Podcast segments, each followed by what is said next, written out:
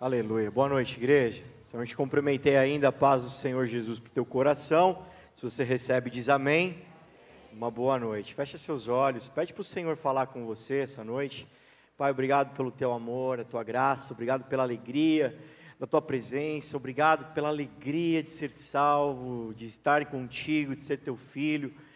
Pai, nós nessa hora nós clamamos a ti para que haja resposta entre nós. Eu creio que o Senhor tem uma palavra para cada coração aqui essa noite.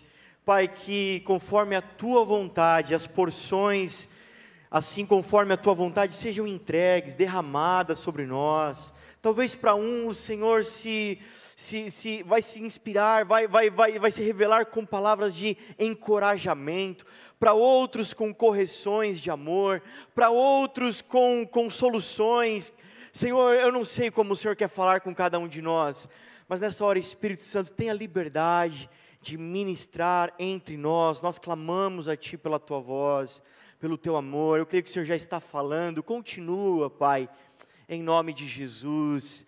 Amém. Amém, querido? Amém mesmo? Você pode abrir sua Bíblia no livro de João, capítulo 1.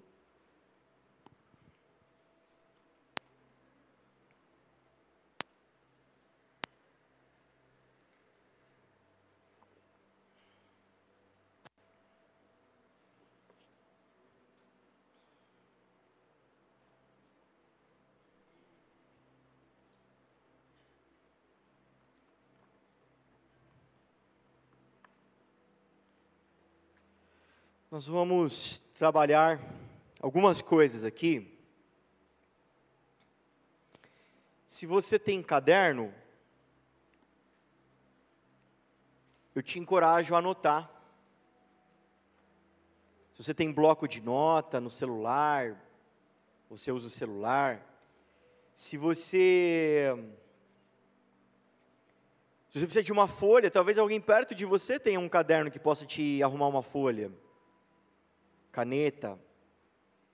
E eu quero te incentivar a escrever, a anotar algumas coisas. Quando a gente ouve, nós trabalhamos uma parte do cérebro, quando nós vemos, outra, quando nós escrevemos, nós trabalhamos outra parte ainda. Então, te ajuda, te inspira a gravar, a ter mais atenção.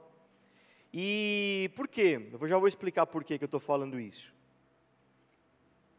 E aí, nas suas anotações, para terminar essa parte, eu quero te inspirar, te encorajar a você também, de repente, colocar dúvidas, perguntas. Faça boas perguntas ao Senhor, ao Espírito. De repente, algumas dessas dúvidas, algumas desses questionamentos, você pode tirar com o seu discipulador num PG. Poxa, domingo foi falado tal coisa e eu Talvez o pastor só pincelou assim por cima e eu não, não peguei essa referência do que, que ele estava falando.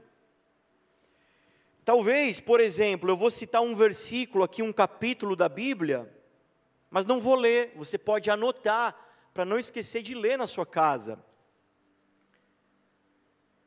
O melhor estilo de ouvinte que nós podemos ser são semelhantes aos bereanos, lá do livro de Atos citados em Atos, eles ouviam tudo e depois eles conferiam e conferiam na palavra de Deus se aquilo que estava sendo dito era certo, verdade ou não. Então eu quero te encorajar a fazer isso. Hoje, hoje aqui, é um dia especial. Hoje é um dia muito especial, obviamente, que é para todo o Brasil, para o mundo, né? Para o mundo. Os olhos do mundo estão voltados para o Brasil hoje. Saí para votar hoje e falava com a minha esposa no carro: Uau, que frio na barriga. Ah, é como um filme, que você quer saber logo o final do filme, né? Mas de todas as coisas, como nós temos ministrado, acima de todo governo terreno está o governo dos céus que comanda e rege a nossa vida, amém? Nós estamos aguardando o resultado, passar esse momento tão acalorado e polarizado de eleições, porque nós queremos, como igreja, nós, pastores e líderes, fazermos um pronunciamento para a nossa comunidade. Então, por isso que é um dia tão especial, está acabando, né? Logo, logo, vamos, vamos para o próximo passo, né? E a gente está ansioso por isso. E é importante também, eu quero que você preste atenção nessa palavra. Talvez, talvez, tá? Não vou prometer, mas talvez, hoje é aquele dia que você não vai chorar. É aquele dia que você não vai rolar no chão. Não sei o que, que o Espírito quer fazer essa noite, mas eu quero muito que você construa junto com essa comunidade.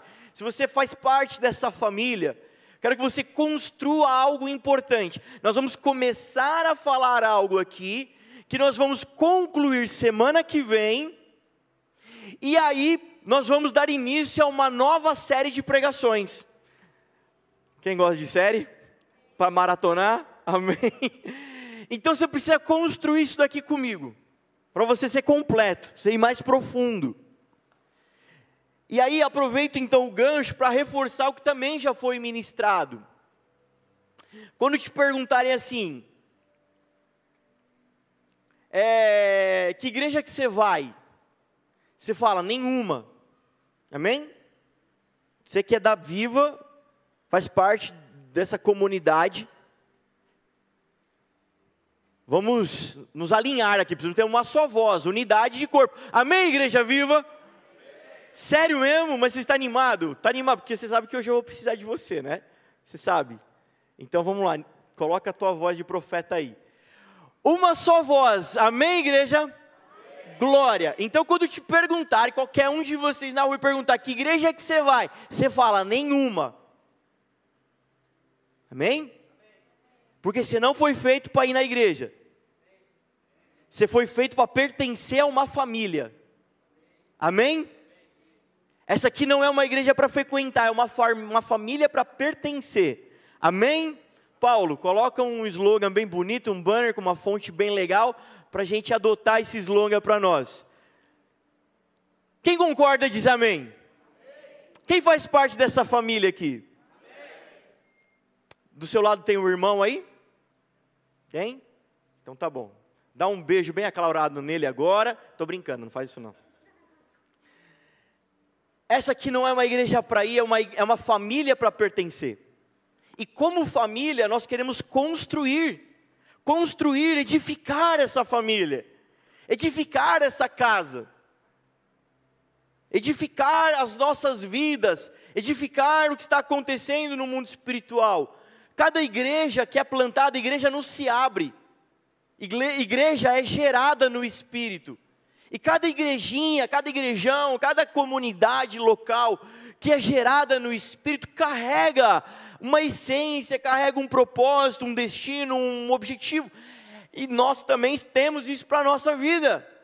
E queremos continuar crescendo, alinhando, construindo esse caminho. Você vem comigo? Amém mesmo? Glória a Deus então. Então hoje a gente vai construir algo aqui. O tema hoje é cultura de adoração. O ponto central é uma cultura de adoração. Porque as nossas reuniões não é senão para uma coisa só: olhar para Jesus, contemplar o Senhor, buscar a sua face, buscar a Deus e etc. No caminho, na prática disso, na prática de tudo isso que eu citei, que é cultuar, que é a nossa reunião juntas, todos juntos, unânimes, uma só oração, uma só voz, Assim como é um só pastor, um só espírito, um só batismo, é um corpo só, Cristo é o cabeça de um corpo que é a noiva, que é a igreja. Então, aqui quando nós nos juntamos, a palavra de Deus diz: quando dois ou mais estiverem unidos em nome de um só. Disse em meu nome, não é o Gui no nome dele, a Júlia no nome dela, eu no meu nome. Não, aqui em nome de Jesus, reunidos todos juntos. Então veja que se há algo maior que nos une, todo o que nos separa é secundário. O que nos separa? Nossas individualidades, nossas particularidades, nossos momentos de vida. De repente, estou num momento de vida maravilhoso, está num momento de vida muito, muito trágico, muito difícil, muito triste. Mas o que nos une é maior e mais forte do que nos separa, que é Cristo Jesus. Então, em Cristo Jesus, representando um só Cristo, uma só voz, uma só canção, uma oração, uma palavra, uma busca, todos alinhados na mesma passada e no mesmo ritmo. Se você voltar lá naqueles filmes medievais, e tinham aqueles exércitos, eles indo para a guerra, e isso foi adotado até bem pouco, até 1800, até já ali na, na era da pólvora, ainda se usava isso, se você buscar filmes históricos, o exército sempre tinha no exército aqueles homens que tocavam instrumentos, bumbos, caixas,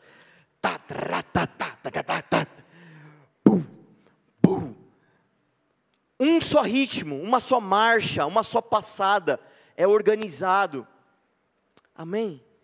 Uma voz de comando. Então, nesse processo, nessa, nessa construção de culto, simultaneamente ou consequentemente, ou como uma consequência, o perdido está sendo alcançado, curas estão acontecendo, os oprimidos estão sendo libertos, os corações tristes estão sendo alegrados, cheios de esperança, e o reino de Deus avançando e sendo expandido. Amém? Jesus na terra, ele tinha um só objetivo: revelar a glória do Pai para toda a humanidade. Mostrar o caminho, ser o caminho, abrir o caminho que levava ao Pai, ao Abba, e no caminho, consequentemente, por esse propósito, quando ele orava, Pai, eu e você, eu e tu somos um, por essa unidade, por essa integralidade, como consequência, a vida transborda curas acontecem por onde ele passava, os, os, os, endemoniados eram libertos dos seus cativeiros por onde ele passava, cidades eram transformadas por onde ele passava, economia, política, tudo acontecia naquela cidade por onde Jesus passava, porque havia uma unidade entre ele e o Pai. Assim, quando há uma unidade entre nós, e depois nós e o Pai, o Espírito, o Filho, tudo isso acontece. Quantos desejam ver acontecer isso na nossa família? Então eu te convido a gente vir construindo isso. Então, para ver esse culto unânime, nós vamos crescer em cultura de adoração, entender mais como funciona, qual a importância, por quê, etc. A gente vai construir algo nos nossos corações, no espírito aqui. Amém? Então, posto essa temática, deixa eu ler o texto base com você e depois eu continuo a introdução. É João capítulo 1, verso 35.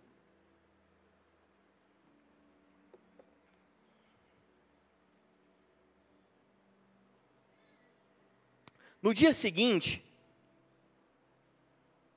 João estava ali novamente com dois dos seus discípulos. Pausa. Vamos entender o contexto do texto.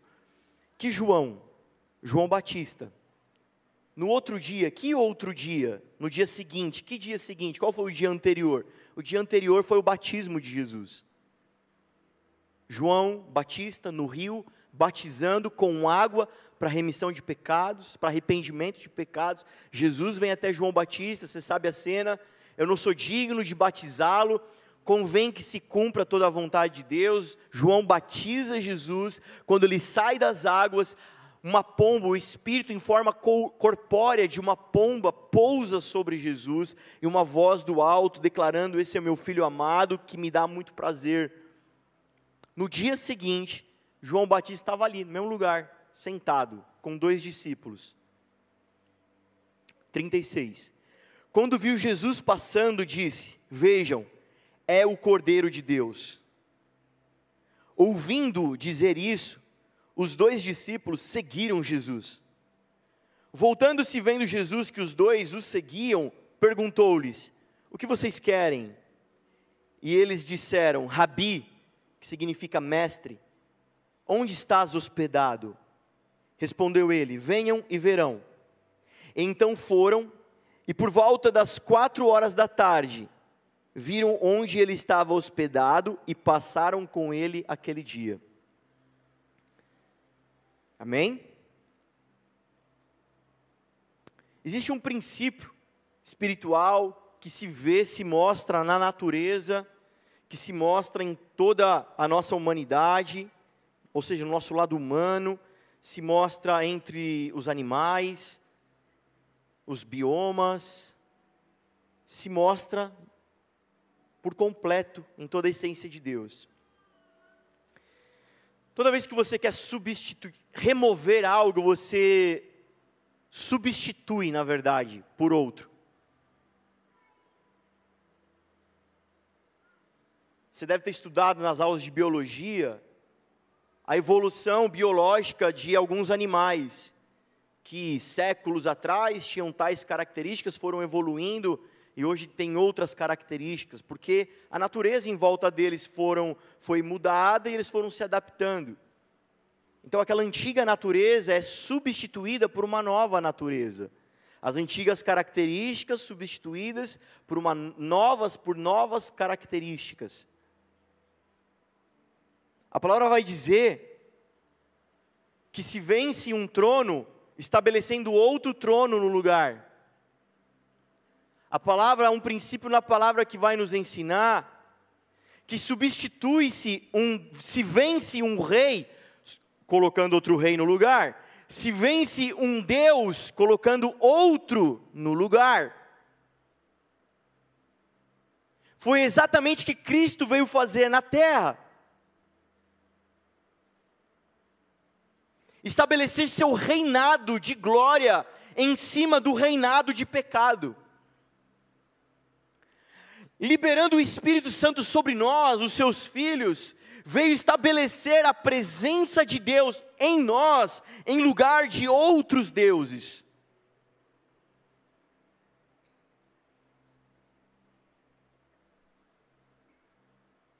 Então, se nós vamos estabelecer uma cultura de adoração, na verdade, nós vamos substituir outra, outra cultura que já existe creia, acredite em mim, não é que nesse, nessa casa existe uma lacuna, um buraco, esperando para que esse entendimento e essa cultura de adoração venha ocupar lugar. Acredite, está preenchido. Mas o que nós vamos fazer é substituir por uma cultura mais poderosa, mais forte, mais eficaz para nós e para o mundo. Quem está comigo, amém? Então, para começar a gente construir isso, ainda de forma introdutória, para você a gente construir então esse entendimento, deixa eu te falar. Quando a gente começa a falar de adoração, então a gente começa a primeira aula, a primeira disciplina é falar sobre quebra de idolatria.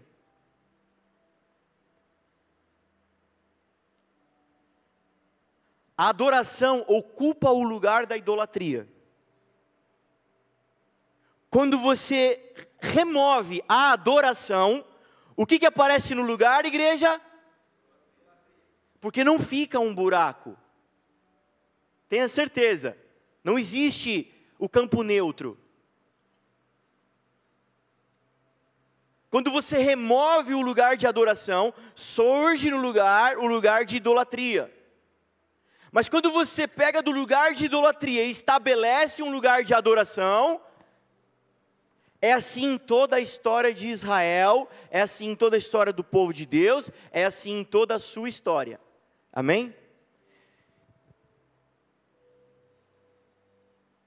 Eu quero construir com você, então, para você entender o que é idolatria. Jeremias capítulo 2, ainda estamos na introdução. Guarda esse texto aqui de João, deixa o dedo na página lá para você não perder a página, ou seu, seu marca-página.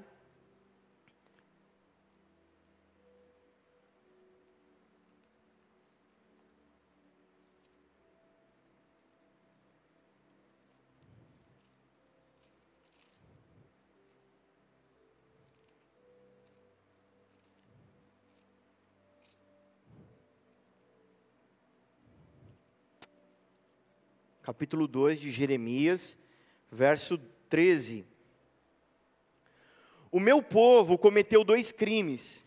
Eles me abandonaram, a mim, a fonte de água viva, e cavaram as suas próprias cisternas, cisternas rachadas que não retêm água.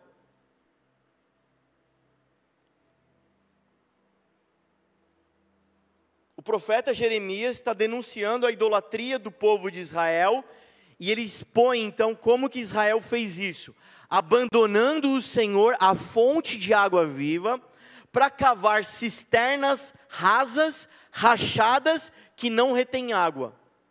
Então o que, que a gente aprende com isso, na definição de idolatria? Gente,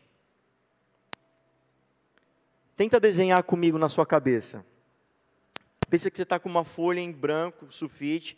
Você vai desenhar. Desenha uma árvore bem bonita aí na sua folha. Desenhou? Faz as raízes, o tronco, a copa e os frutinhos. Se é maçã, você desenha as maçãs. Se é laranja, você desenha as laranjas, conforme você quiser. Se é limão, né? Meu limão, meu limoeiro. Já diria o cancioneiro brasileiro. Tudo rima é um pastor repentista. Desenhou? Beleza. Deixa eu te, deixa eu te falar. Ó. Sabe as raízes? Sabe as raízes da sua árvore que você desenhou? As raízes simbolizam o, o pecado, aspas, o pecado, aquele pecado de Adão, da, que criou uma natureza nova para o homem, pecadora, caída, separada de Deus. Essa é a raiz da árvore. Essa é a raiz do problema. E os frutos? Os frutos são os pecados. Assassinato, adultério, a inveja, maledicência, maldade.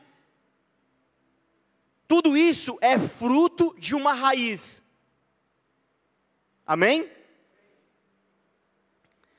Então imagina uma vida cheia de pecados, cheia de problemas, Tiagão, cheia de tudo isso que eu citei. E aí nós viemos, o pastor vem, o pastor Regiton, cheio de Deus, com aquelas tesouras de jardineiro em brasa, pegando fogo, porque é uma tesoura de jardineiro do Espírito e sai cortando todos esses frutos, esses galhos podres que estão dando esse mau fruto, arrancando tudo. Então imagina na sua árvore a sua macieira. Agora você foi lá arrancou todos os frutos da macieira. Tirou todas as maçãs. Arrancou tudo. Veio aqui no domingo, o louvor, oração, colocar a mão na sua cabeça, revelar o teu passado, teu presente, teu futuro, RG, CPF em quem você votou hoje. Completo, dons do Espírito, pessoas te abraçaram, te amaram, você nunca sentiu esse amor, você sai daqui leve, você sai daqui lavado, você sai daqui santo, purificado, sem nada, sem defeito. Você fala: amanhã começa uma nova vida na minha história, amanhã começa uma nova página da minha história, amanhã começa tudo novo, vou fazer tudo diferente eu vou colocar, vou entrar, vou chamar o técnico de TI, vou colocar todas as travas no meu computador contra sexo, eu vou parar de assistir Netflix, porque Netflix é do diabo, eu vou inclusive deletar meu Instagram, porque Instagram também é do diabo, eu vou parar de falar palavrão, mentir, roubar, fumar e beber. É uma nova vida. Ah, e como é segunda-feira, dieta e academia. Eu só não citei PG porque não tem PG de segunda-feira, senão você ia no PG também. Vai, mas vai na terça. Posso ouvir um amém? Isso aí, não perde, vai na terça. Glória. Irmãos, vai lá na árvore de maçã, a macieira, arranca todas as maçãs. Fala, pronto, resolvi. Passado alguns meses, o que que acontece? Passado algum tempo, o que que acontece?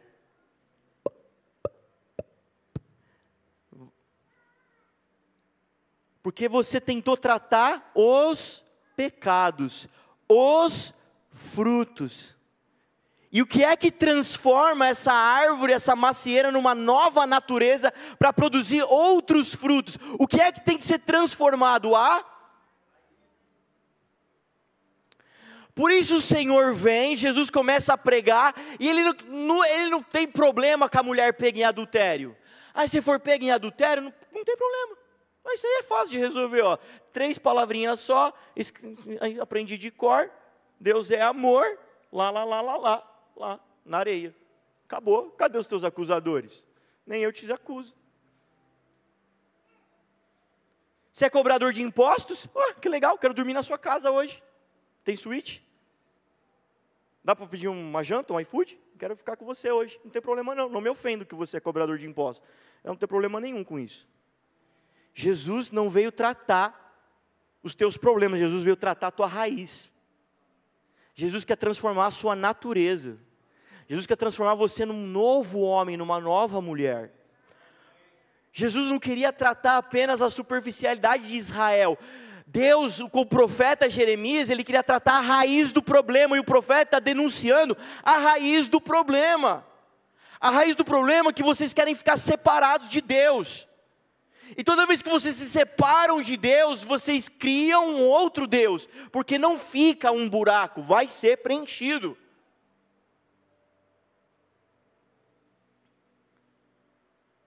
O problema da idolatria aponta para o abandono da fonte das águas. Lá nos evangelhos, nas festas, Jesus vai subir no palanquinho. Não vou subir. Ele vai subir e vai falar: Eu sou a fonte de água. Quem beber de mim não vai ter mais sede. Pelo contrário, do seu interior fluirá um rio de, de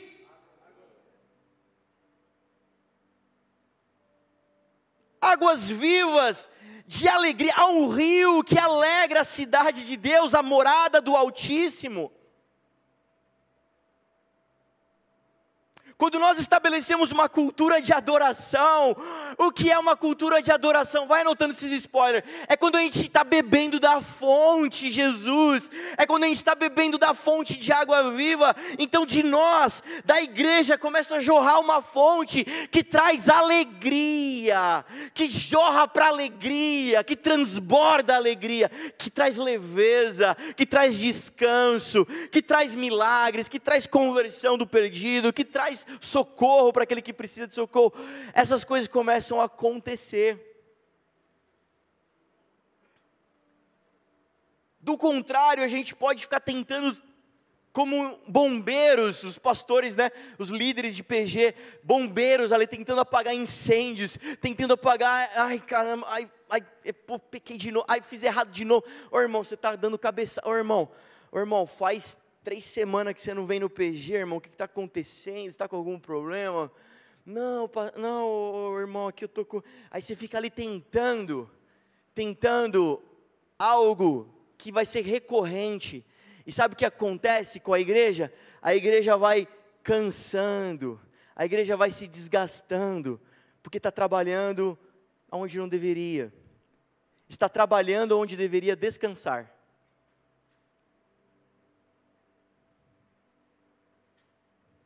Quem convence o homem do pecado, da justiça e do juízo?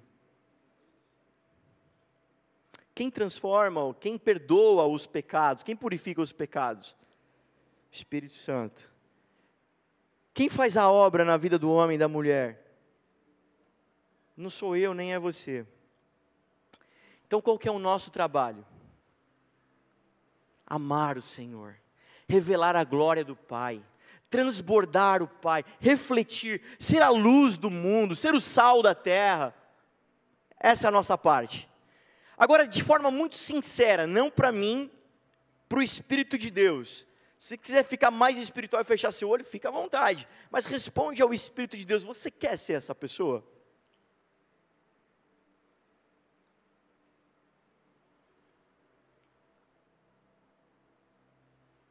O Pai quer que você seja essa pessoa. Jesus Cristo veio morrer na cruz do Calvário para que você fosse essa pessoa, para que você não fosse nada menos do que isso, para que você não vivesse nada abaixo disso. O que, que é um ídolo? É a tentativa humana de substituir Deus. Idolatria é o resultado de um coração que não ama o Senhor acima de todas as coisas. É como Israel estava fazendo.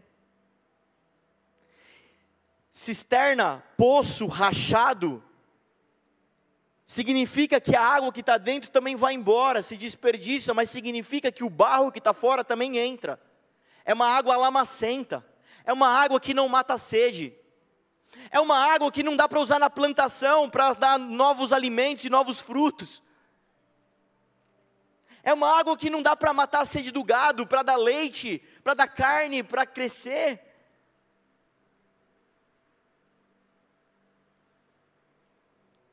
Enquanto que Deus está chamando para beber dele mesmo. Salmo 115.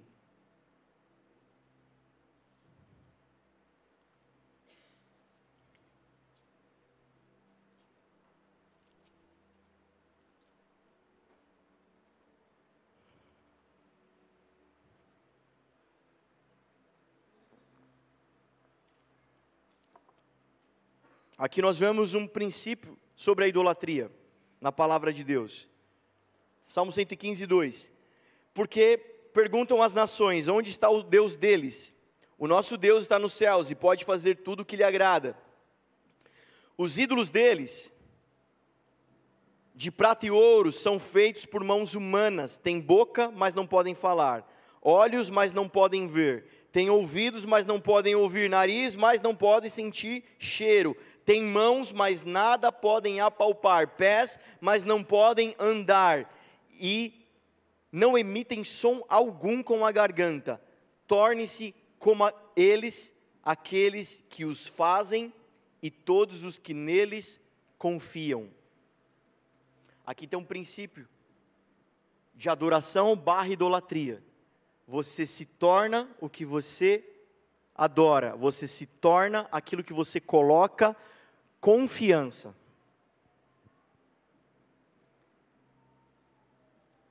Coloque tua vontade, coloque teu, coloque tua confiança em coisas terrenas, limitadas, maculadas, imperfeitas e usufrua disso na sua vida. E hoje o Senhor está nos chamando a colocar a confiança nele a colocar os olhos nele. Hoje o Senhor está nos chamando a rasgar nosso coração,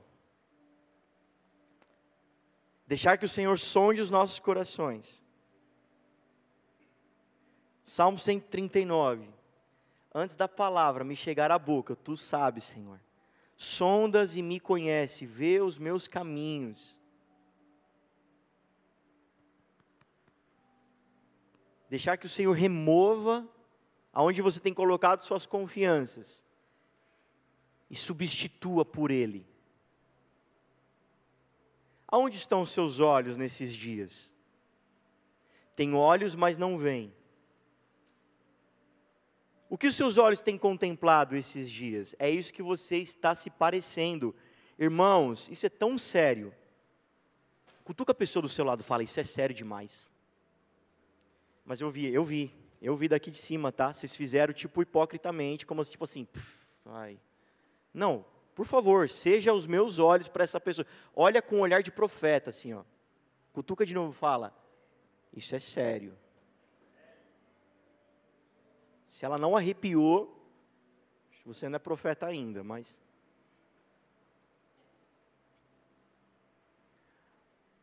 Irmãos, repete depois de mim com voz de profeta para estremecer essa casa. Isso, Isso é, é sério. sério. Obrigado. Quantas horas demora o nosso culto aqui semanal? Duas horas? Duas horas, depende de quem pregar no dia, né? Hoje vai demorar quatro. Para aumentar o suspense. Cês... E quem olhou no celular, tem que tentar olhando no celular, já profetizo, vai queimar seu celular até o final da noite. Minha vingança era maligna. Só os mais velhos conhecem esse personagem aqui. Os novinhos não sabem o que eu fiz aqui. Amém. Duas horas, três horas duram o culto semanal. Isso se você vier essa semana no culto semanal, dominical. Um PG dura, depende do PG, uma hora, uma hora e meia, no máximo duas horas. De, é, depende do PG. Mas vamos dizer que duas, duas, duas horas. Duas horas com mais três, duas horas, duas horas e meia, quatro, quatro horas e meia semanal, olhando para o Senhor em adoração.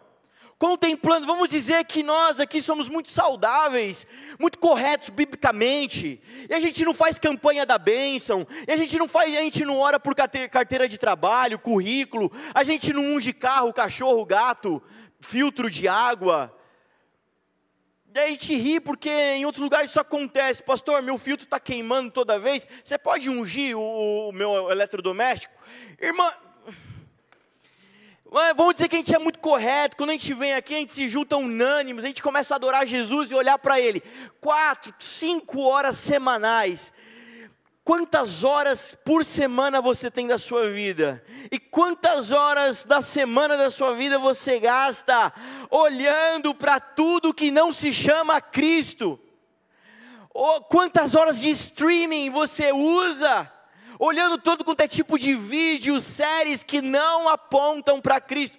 Querido, não tem competição, é, é esmagadora a diferença. Com certeza, eu posso te afirmar, pela palavra de Deus, você está se parecendo com aquilo que você olha.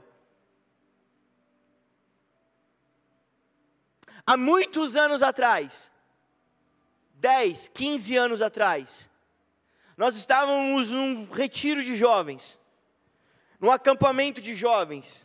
E naquele dia à noite, naquele culto, o Senhor veio com Sua presença muito forte sobre nós. E nós começamos então, eu lembro que eram adolescentes, gente, adolescentes. Eram adolescentes, adolescência adolescência, toda a história humana. É uma fase difícil, é uma fase de muitas ofertas, é uma fase de muitas luzes, de muitas distrações eram adolescentes, mas naqueles dias nós vivíamos em grupo, um grupo de adolescentes que amava Jesus, que buscava a sua face. Eu lembro que foi um dia agradável, jogamos bola, fomos na piscina, mas à noite nós entramos para o culto. E os nossos cultos eram assim, duravam uma hora e meia, no máximo duas horas. Nós ficamos mais de quase quatro horas, quase três horas e meia em adoração. Quem estava nesse dia? Quando nós, nós começamos a primeira canção, começamos a adorar Jesus, e o tempo foi passando, a gente não viu o tempo passar. E naquele dia o Senhor veio com a sua presença muito forte, nós começamos a profetizar. E eu me lembro até hoje de, umas, de uma das profecias que foram liberadas naqueles dias. Chegará o dia, chegará o dia, em que vai se reconhecer os filhos de Deus pelo lado de fora também. Se você é crente há pouco tempo, você não vai entender isso, mas eu te conto, há pouco tempo atrás, alguns, algumas décadas atrás, você ia para a escola, você olhava a menina, o menino, você falava, esse é crente. É, abria a boca, ia falar, esse é crente. Mas nós vamos ficando modernos, modernos e modernos e modernos, nossas roupas mudaram, nosso jeito mudou, está tudo bem.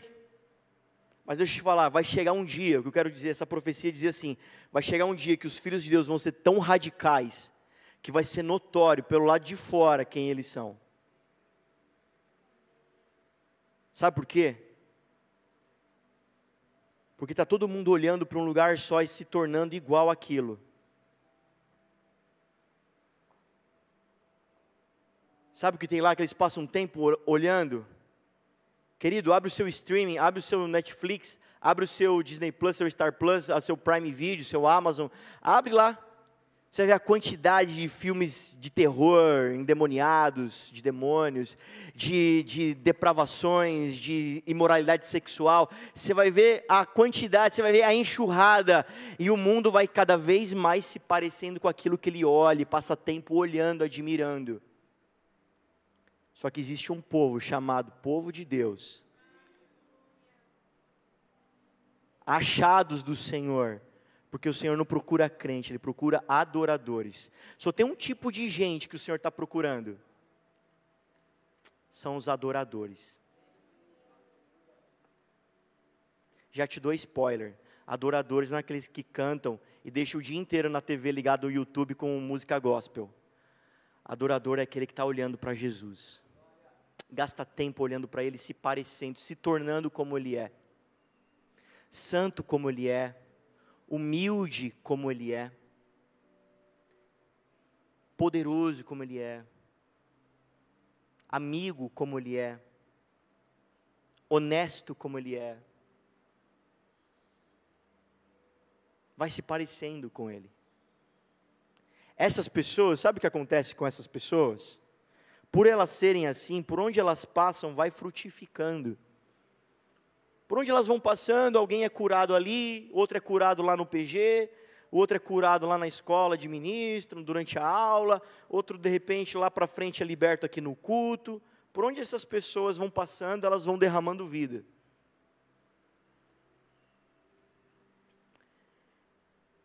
Jesus veio morrer na cruz para que você não vivesse nada abaixo disso. É daqui para cima.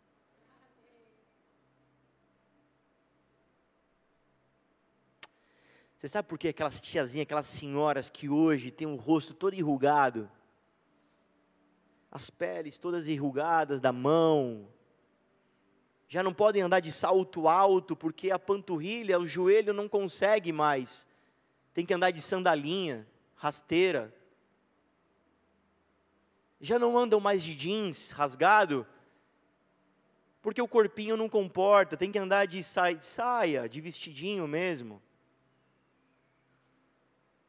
E essas mulheres, quando abrem a boca, a sala de uma casa, de uma igreja, um círculo de oração, uma reunião de oração, se transforma completamente, porque aquela mulher sozinho muda um ambiente, porque é uma adoradora porque na época dela não tinha tudo isso para ficar olhando. E ela passava muito tempo olhando para a Bíblia, olhando para Jesus. Passava-se muito tempo orando no quarto. Passava-se muito tempo buscando a face de Deus.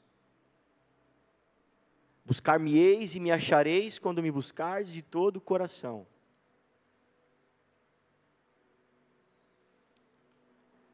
Hoje, talvez a gente tenha muita coisa para olhar, esses últimos dias têm sido tão intensos, recebendo tantas palavras, e como que um quebra-cabeça o Senhor vai encaixando, porque eu gosto muito desse versículo e sempre que tenho oportunidade cito ele. Olharam para ele e foram iluminados, os seus rostos não ficaram confundidos. O Senhor sempre esclarece os seus planos. Sempre que eu vou me achando mais perdido, Léo, Sempre que eu vou me achando um pouco mais sem saber o que fazer, eu me volto para o Senhor e vou buscar com mais intensidade, e vou prestar mais atenção e o Senhor começa a responder. Sabe por quê? Porque eu sou mais santo, porque eu sou melhor? Não! Porque um dia eu decidi me tornar amigo de Jesus. E a palavra de Deus diz que já não vou te chamar de servo, eu vim fazer amizade com vocês, relacionamento, porque um servo não sabe o que o seu senhor faz, mas o amigo tem acesso ao que está acontecendo no mundo espiritual, e eu não fico confundido. E o Senhor começa a trazer palavra, palavra, palavra, sonhos proféticos, aqui, dali, dali, começa a encaixar o quebra-cabeça e montar uma carta que revela a vontade, os planos de Deus para a sua vida, para os próximos dias, etc. É assim que o Senhor faz com a gente. Quem já experimentou isso em nome de Jesus? Você já pode testemunhar isso na sua vida também? É assim que funciona. E nesses dias está se encaixando, está se encaixando. E aí o que eu estou fazendo aqui? Eu estou só cooperando com, com a obra de Deus. Porque lembra do novo contrato? O pastor é ele. Então a gente só está cooperando com o que o Senhor quer fazer. E o que o Senhor quer fazer nesses dias, nessa família espiritual? Estabelecer uma cultura de adoração. Então, para isso, o que é que vai ter que sair? Vai ter que sair a idolatria. Vai ter que sair a idolatria.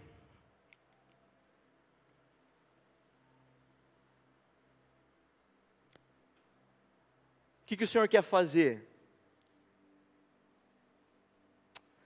Oh Jesus, Tu sabes, Senhor,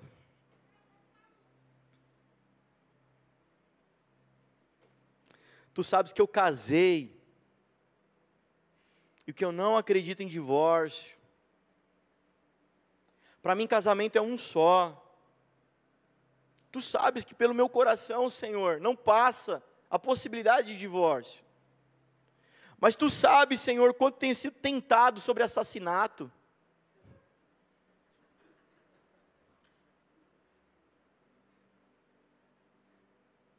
Tu sabes, Senhor, como ando irritado. Oh, Jesus, você sabe esse meu pecado. Quanto queria me livrar dele, não consigo. E o Senhor podia vir sobre mim, assim, com o poder do Espírito e arrancar da minha vida. E por que, Jesus não faz isso e responde sua oração? Porque ele seria um tirano sobre a sua vida e não um soberano. Ele quer que você queira fazer.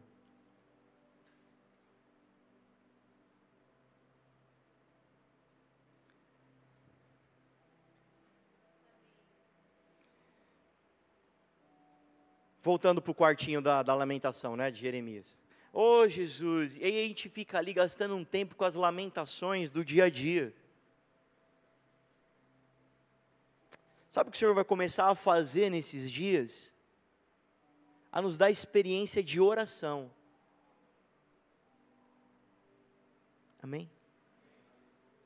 Sabe o que Jesus vai fazer com a sua vida nesses dias? Ele vai começar a amadurecer a sua oração. E você vai começar a orar assim: Senhor, muda a raiz da minha vida. Senhor, troca a minha natureza. Eu quero ser um novo homem. Eu quero ser uma nova mulher. Jesus, tu sabe quantos problemas eu tenho, quantas limitações, mas eu não vou perder tempo com isso aqui, não, Jesus. Vamos direto ao que interessa, Jesus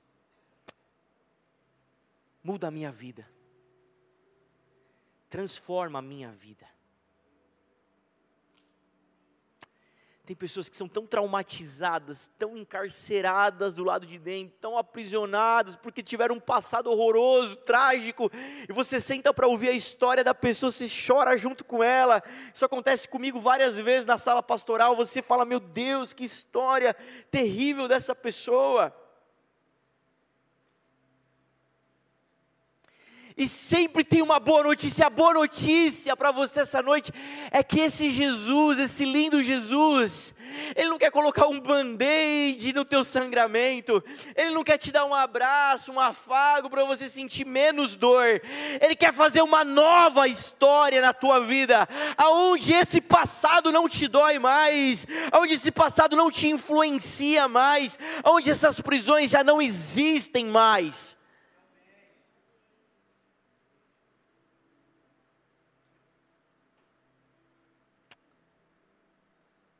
Jesus não quer vir curar a tua doença emocional. Jesus quer te fazer uma nova vida, uma nova natureza, aonde os problemas, as dores e tudo aquilo que traz a doença emocional não tem mais lugar, trono, espaço, porque foram ocupadas por Ele, pelo Santo, por, pelo Santo, pelo Pai de amor, pela bondade, pela remissão. Amém? É isso que Jesus quer fazer com a tua vida, nada menos do que isso.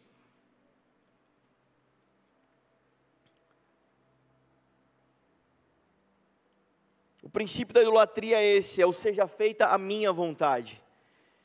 Mas eu tenho orado para o Senhor, mas eu vou diante do Senhor, como o Senhor sendo meio para que aconteça a minha vontade.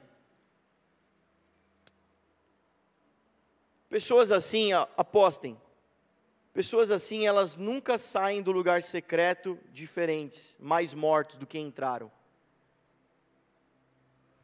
Porque toda vez que a gente vai para o lugar secreto com o Senhor, a gente sai um pouquinho mais morto, né? Não é? Quem morreu aqui essa semana um pouquinho? Amém. Eu sempre falo isso nas nossas reuniões. Às vezes uma pessoa mais nova, eu não posso falar isso assim, tem que falar com mais jeitinho, né? mas para os nossos obreiros a gente fala muito isso. Ai, me feriram. Um homem morto não pode ser ferido. Se te feriram é porque você estava muito vivo morre para a tua carne, morre para a tua vontade, para o teu erro, teu ego, tua vaidade, ninguém vai conseguir te ferir.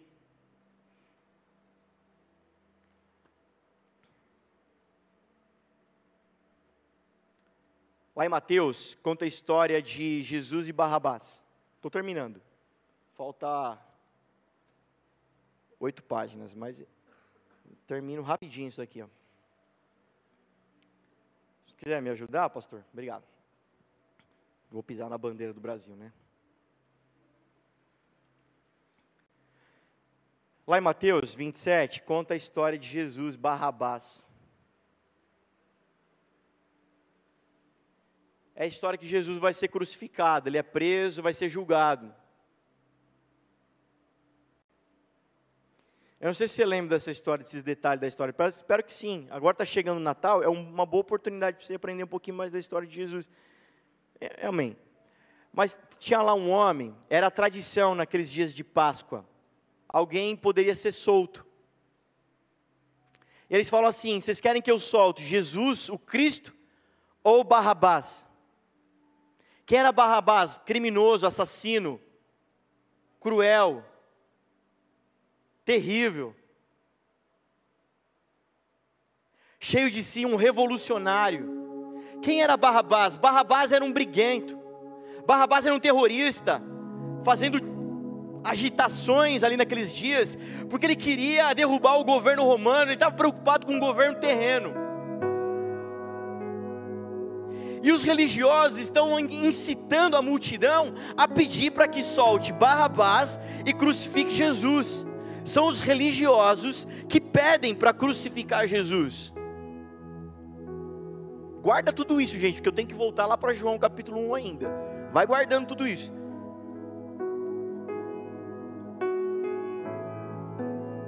O que, que é idolatria? Como é que a idolatria se infiltra dentro da igreja evangélica? Como é que a idolatria pode tomar o coração de alguém que faz parte da família viva, que vem no culto? Como é que eu sei? Pastor, mas eu sou evangélico, eu vou na igreja, como é que eu posso saber? se eu estou sendo esse idólatra, esse cara, eu não estou, eh, como é, como é que está a minha vida, é, me dá, estou tentando te ajudar a entender. Se você for um religioso, provavelmente você abandonou o posto, o lugar da adoração. E como você já aprendeu, outra coisa aparece que chama-se idolatria.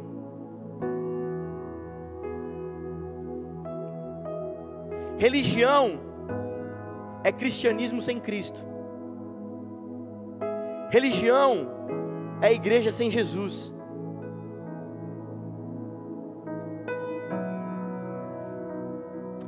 Religião é Deus sem Cristo.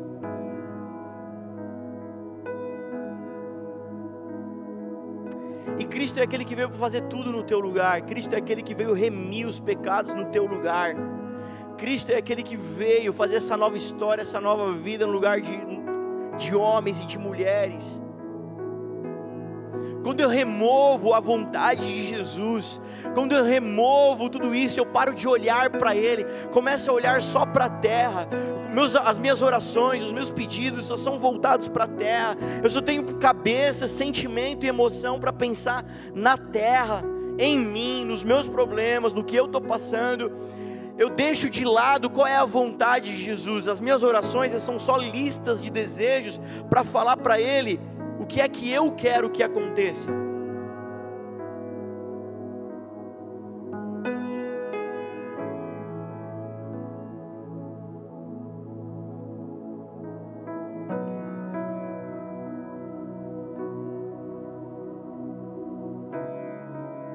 Nós vamos juntos nesses dias estabelecer, arrancar dos nossos corações isso estabelecer a vontade de Deus, olhar para Ele, olhar para a bondade dEle.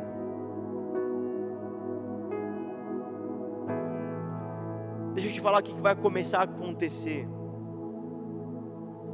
Vida vai começar a acontecer abundantemente. Quem já experimentou, quem sabe o que eu estou falando, pode testemunhar, pode dizer, é isso mesmo. Pastor, será que a gente está tão longe, tão mal? Não, não, não. Eu creio que nós, nossa família tem uma certa saúde. Eu sou muito feliz por isso. Eu quero que você guarde essa palavra intencionalidade. A gente vai ser mais intencional nisso. Sabe por quê? Sabe por quê? Sabe qual que é o câncerzinho que começa a tirar a adoração? Roubar você da adoração e sem perceber você vai saindo? Chama-se murmuração, reclamação. É o contrário da celebração, da alegria. Deixa eu te falar, sabe o que, a gente vai, que vai acontecer nesses próximos dias nessa casa? A gente vai ser mais intencional em alegria em júbilo, em celebração, em olhar para Jesus e se alegrar na bondade dEle, em olhar para Jesus e se alegrar por todos os seus feitos, tudo que Ele já fez em nossa vida, tudo que Ele ainda vai fazer na nossa vida, toda a esperança que Ele planta em nós, toda a vitória que Ele já plantou em nós, desde a cruz do Calvário, por tudo isso, sabe por quê? Porque outros sentimentos, outras preocupações, preocupações, querem ganhar notoriedade, querem que você dê, dê atenção para eles. Mas sabe o que a gente vai ser mais intenso nessa casa nesses próximos dias? A gente vai fazer assim, ó, a gente vai fazer um jejum de olhar para essas coisas. Agora a gente vai só olhar para o trono da graça, para o trono da bondade do Senhor, para o ano aceitável, o dia da vingança do nosso Deus. É isso que nós vamos fazer nesses dias. Novembro é um, é um mês festivo para nós, né? Um mês de comemorar aniversário da igreja. E com certeza nós temos muito para festejar, muito para se alegrar diante do Senhor, muito. E como família nós vamos construir cada um, cada um aqui, ó, cada um de nós, cada você é, é extremamente importante para essa história. Então cutuca a pessoa do seu lado e fala assim: eu conto com você.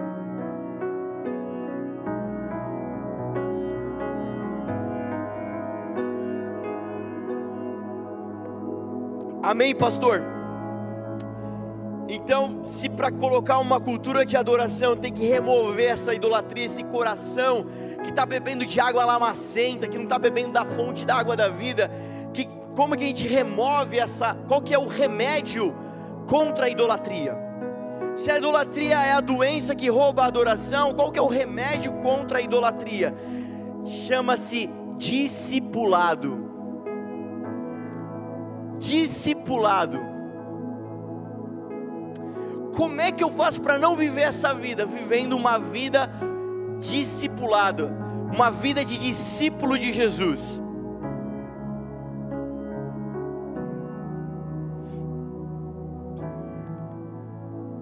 Como é que nasce um discípulo de Jesus?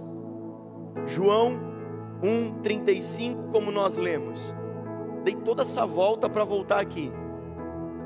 João 1:35. 1:36. Quando viu Jesus passando, disse: "Vejam, é o Cordeiro de Deus". Sabe como é, quando que começa um discipulado nas nossas vidas? Quando eu reconheço o Cordeiro de Deus.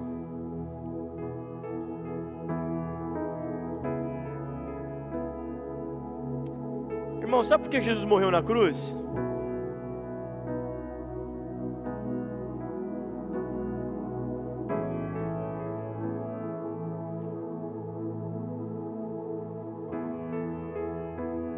Sabe por que Jesus morreu na cruz? Romanos 3:23 diz que todos pecaram. João 6, João 3:36 diz que você se tornou por causa disso alvo da ira de Deus. Ou seja, não é que Deus não vai derramar as bênçãos sobre você que tem vivido afastado dele. É que sobre você repousa a ira dele.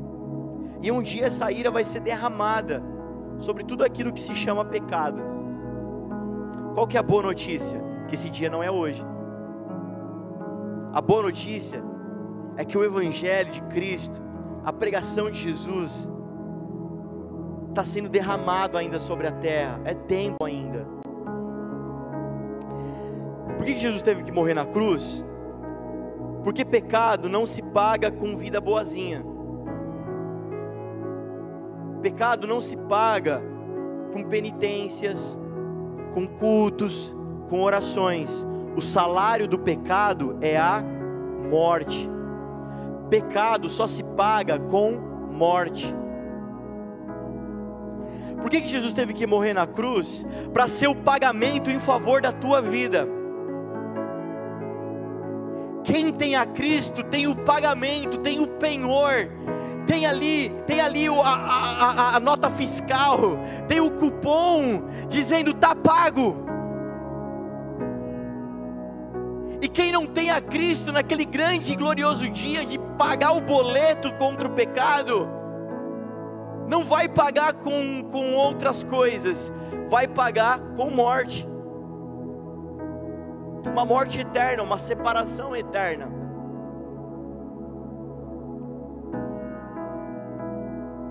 Por isso que o Evangelho é uma boa notícia para quem entendeu a má notícia. Como que eu reconheço o Cordeiro de Deus?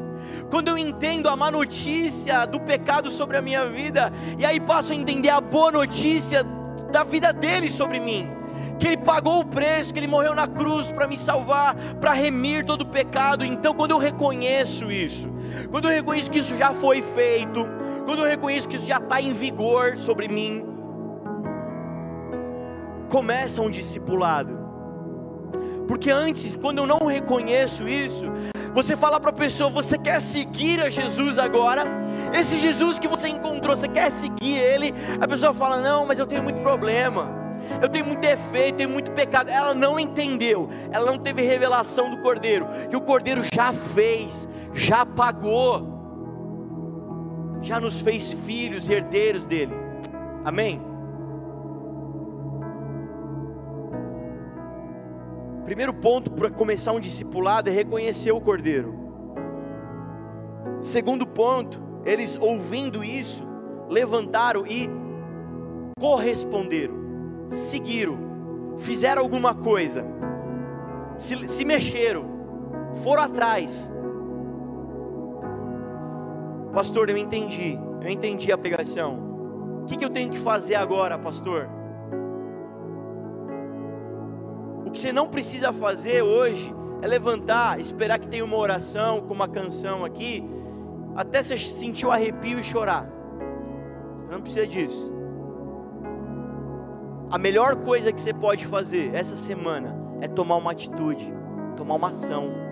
Eu quero te convidar para na terça noite, se você preferir, na quarta noite, se você preferir, na quinta noite, estar com a gente em uma reunião de pequeno grupo, que é uma reunião de discipulado, é gente que quer caminhar com Jesus. Caminhar com Jesus não é ir no culto de domingo à noite, esse é um começo, é maravilhoso, é uma benção. Agora que você já recebeu Jesus, creu na mensagem, agora você precisa dar o próximo passo. Você precisa caminhar com a família, você precisa se juntar com a família. Você precisa se entranhar na família. A gente precisa estar perto, precisa estar junto. Sabe quando você abraça uma pessoa que está com um perfume muito forte? Você chega em casa e está com o perfume dela? Se for perfume forte, tá? Considere-se privilegiado. Porque pode ser uma suvaqueira forte também, né? Você fica fedendo o sovaco também da pessoa. Então, sabe o que é isso? É isso. É você ir embora para casa com o meu cheiro. De tão perto que nós estamos juntos. Tão colado que nós estamos.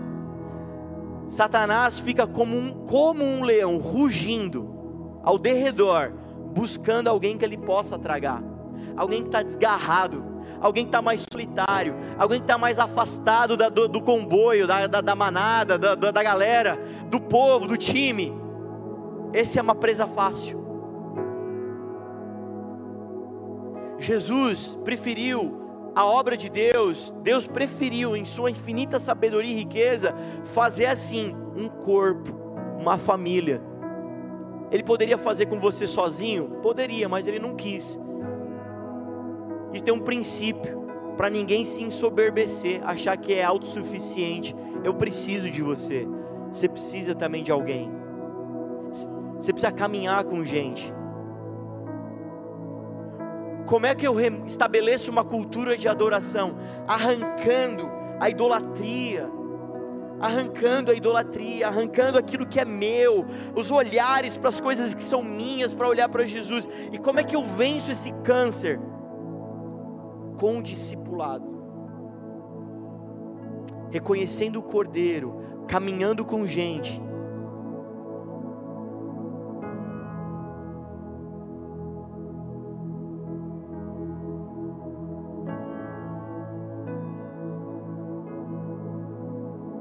Sabe qual é a consequência do discipulado? E por isso que a gente faz uma volta e chega lá no ponto que a gente quer. O que é que vocês querem? Jesus pergunta para aqueles discípulos: O que é que vocês querem?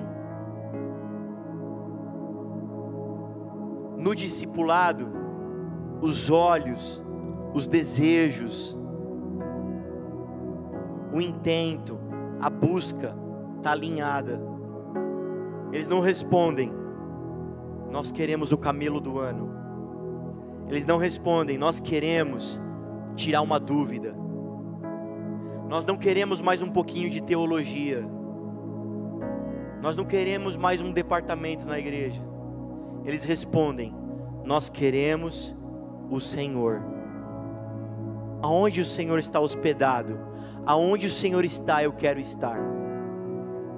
E diz a história que eles vão passar o dia com Jesus. Aonde Jesus, Jesus vai, eles vão. Aonde Jesus repousar, eles vão repousar. No discipulado, tudo isso se alinha. E por isso se transforma numa cultura de adoração, porque a nossa resposta agora está alinhada, está pronta. Nós não queremos outra coisa a não ser o Senhor. A não ser o Senhor. A não ser o Senhor. Gente, vamos colocar uma, um pano preto aqui para a gente ficar mais bonito? Ah, vamos, vamos, mas o coração de ninguém se perde, nem de tristeza e nem de alegria, porque os nossos olhos estão no Senhor. Gente, vamos fazer um Instagram, vamos colocar um Reels, Stories, impulsionar, vamos. Mas ninguém se entristece, ninguém se alegra, porque os nossos olhos estão no Senhor.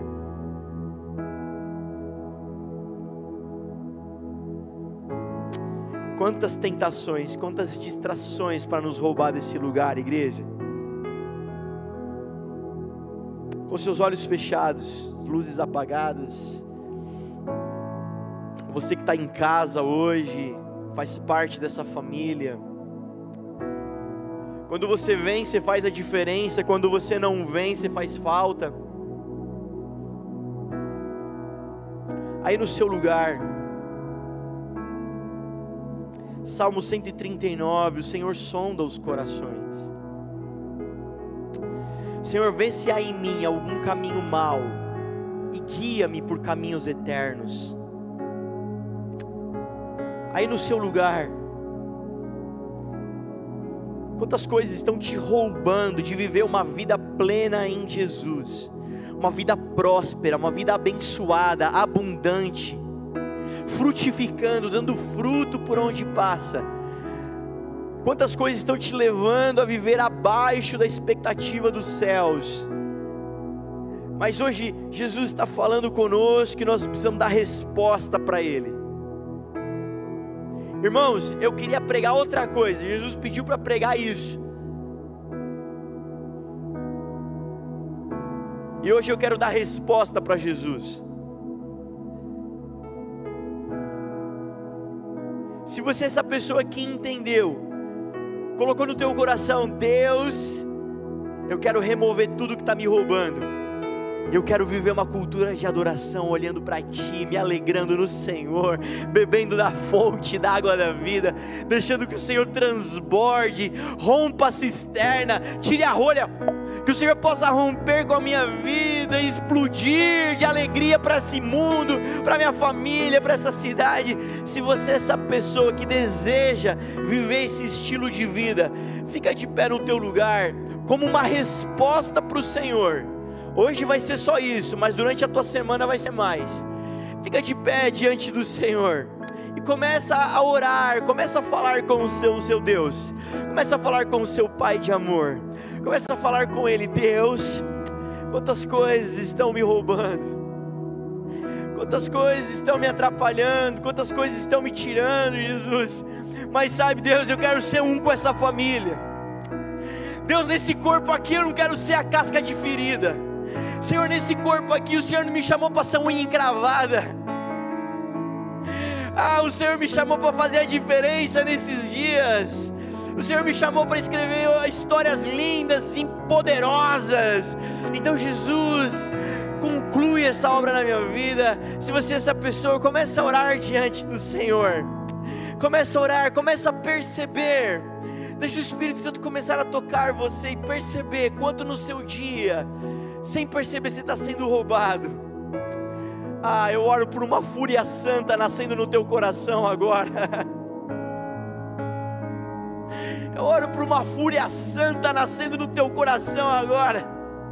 Lembra da Jezabel? Jezabel você só arranca a cabeça. Jezabel você não faz carinho, você não pede. Jezabel você arranca. Ah, Jesus. Ah, Jesus, o Senhor expõe a raiz para tratar a raiz. Ah, Pai, faz essa obra, Jesus. Ah, Senhor, quantas pessoas inspiradas nós temos aqui, quantas pessoas maravilhosas, mas que ainda estão sufocadas, abafadas por um ambiente que ainda não está pronto. Ah, mas Jesus, eu vejo no espírito algo crescendo como uma massa fermentada, e o fermento é o reino de Deus, fermentada, Senhor, crescendo em direção aos céus.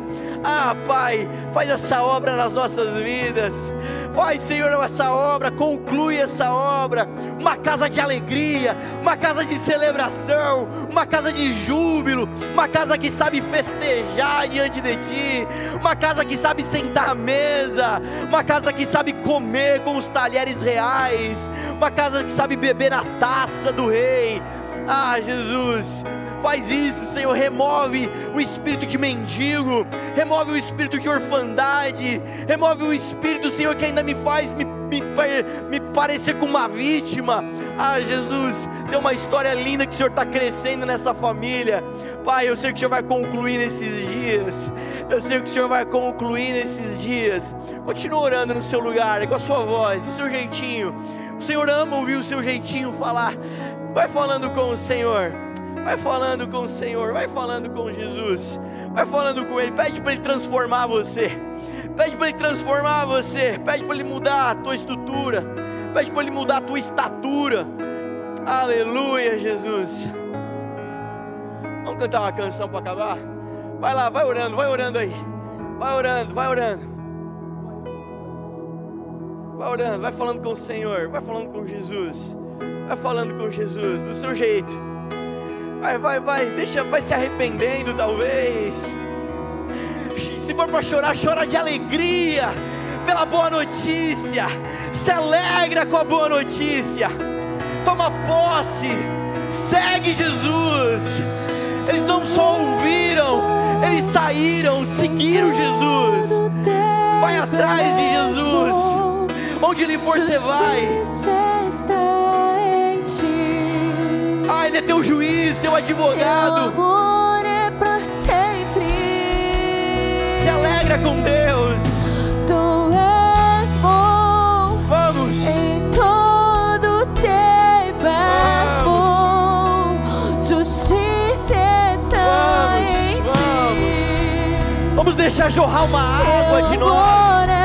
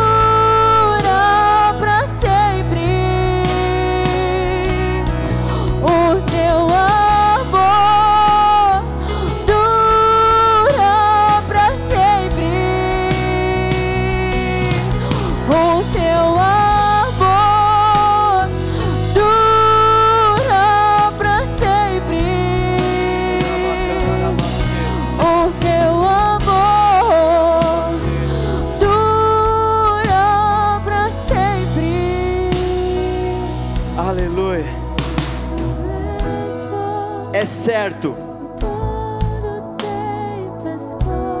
é fato É certeza de que bondade e misericórdia me seguirão todos os dias da minha vida, diz a palavra de Deus.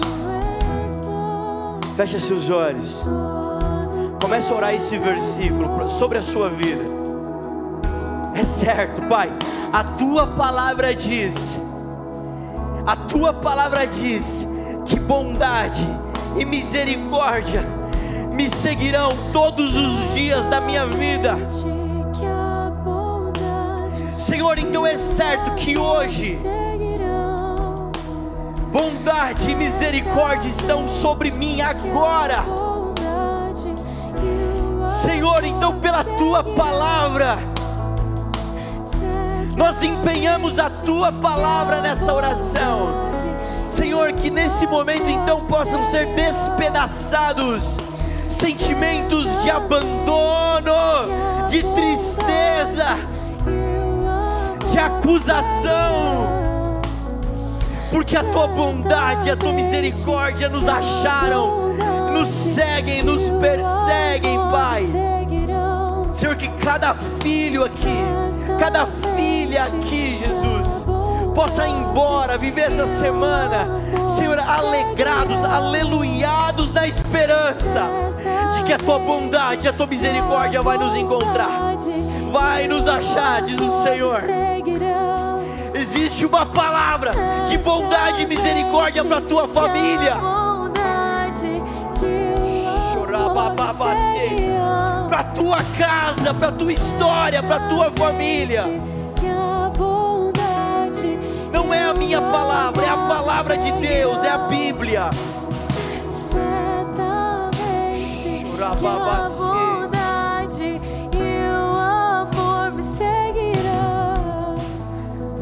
Tinha uma canção antiga que eu gostava muito de cantar em ritmo de reggae que ela dizia assim: se for para cair, que seja aos teus pés, Jesus porque diante de Jezabel eu não caio mais, diante da pornografia eu não vou cair mais, diante da tristeza, diante da falta de esperança, eu não vou chorar mais. Se for para chorar, que seja aos teus pés, se for para cair, eu me jogo na tua presença, mas diante da maldade, nunca mais. Senhor, muda a nossa natureza, muda a natureza dessa casa aqui, Jesus seja uma casa de celebração, que sejam reuniões de celebração. Você vai chegar pronto semana que vem. Quem está comigo diz amém. Você vai chegar pronto no PG. Você não vai levar só café e bolinho, você vai levar um coração queimando. Você não vai levar só Bíblia e caderninho para o PG, não. Você vai levar um coração de discípulo para esse PG. Amém? A celebração que a gente vai fazer durante a semana vai concluir no domingo. Eu quero te convidar a fazer parte dessa família. Sabe por quê? Uma igreja que a gente frequenta, a gente coloca muita expectativa na instituição. Deixa eu te falar, na instituição está cheio de falha, de problema, tem homem, tem erro, tem decepções. Mas na família de Jesus, ele nutre, Ele cuida. Família, quando tem problema, a gente não abandona. Família, quando tem problema, a gente senta na mesa, até grita, esperneia, mas a gente se ama, a gente se abraça no final, a gente se alinha.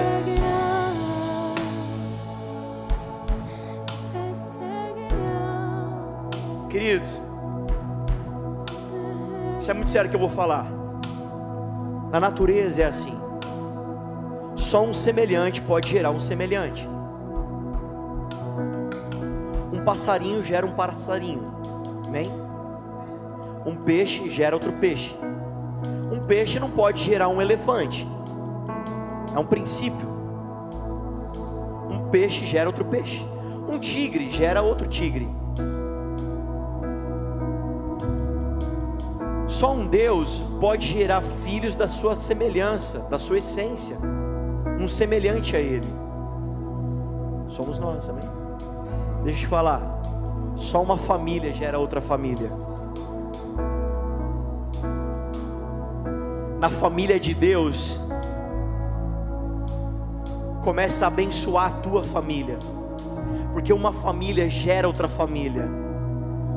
A família de Deus gera as, as famílias não estou inventando, é uma profecia dada a Abraão e os seus descendentes.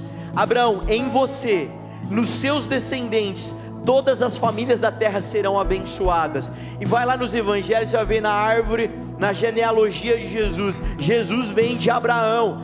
Então em Jesus também carrega essa palavra. E nós somos da herança da linhagem de Jesus, do rei. Jesus era da linhagem do rei Davi, e nós somos da linhagem do rei Jesus.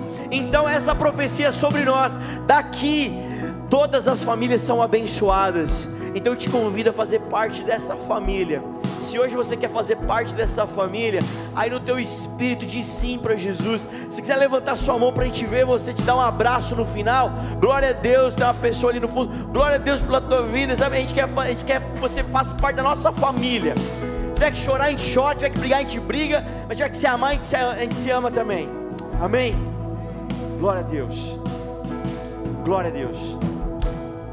Para encerrar, feche seus olhos. A última oração. No dia mal que vai sair de mim, adoração. Jesus. No dia bom que vai sair de mim, adoração. É disso que eu estou cheio. É isso que eu estou olhando. É isso que eu estou buscando. Pai, muito obrigado pelo teu amor, pela tua bondade. Obrigado, Senhor. Nós abençoamos todas as famílias aqui dessa casa. Seja uma semana poderosa, abençoada para cada um de nós.